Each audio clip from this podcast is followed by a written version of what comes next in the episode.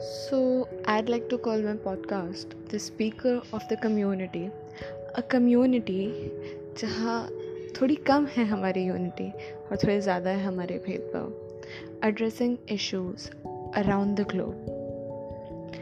I know it sounds like a प्रवचन because इतने लोग हैं इस इन इश्यूज़ को एड्रेस करने के लिए I am not your just to address the issues I want get those issues into light those that have not been spoken about but are very important to be spoken about कुछ ऐसी बात है जो कोई बोलता नहीं है पर सच तो है कोई कहना चाहता नहीं है but it is the undeniable truth breaking some stereotypes uh, getting rid of some prejudices is my aim of creating this podcast convincing the world that words can make a change